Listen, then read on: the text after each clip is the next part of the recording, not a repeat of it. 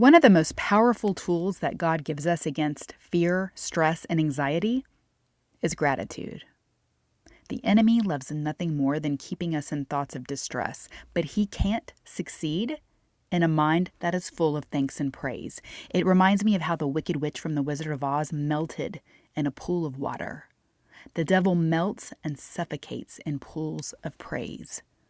That's because where gratitude is, God is and the enemy evaporates in his presence. Philippians 4 6 through 7 says, Do not be anxious about anything, but in every situation, by prayer and petition, with thanksgiving, present your request to God. And the peace of God, which transcends all understanding, will guard your hearts and your minds in Christ Jesus. Focusing on our blessings instead of our distressings brings peace to our souls. A thankful body is a peaceful body, is a healthy body.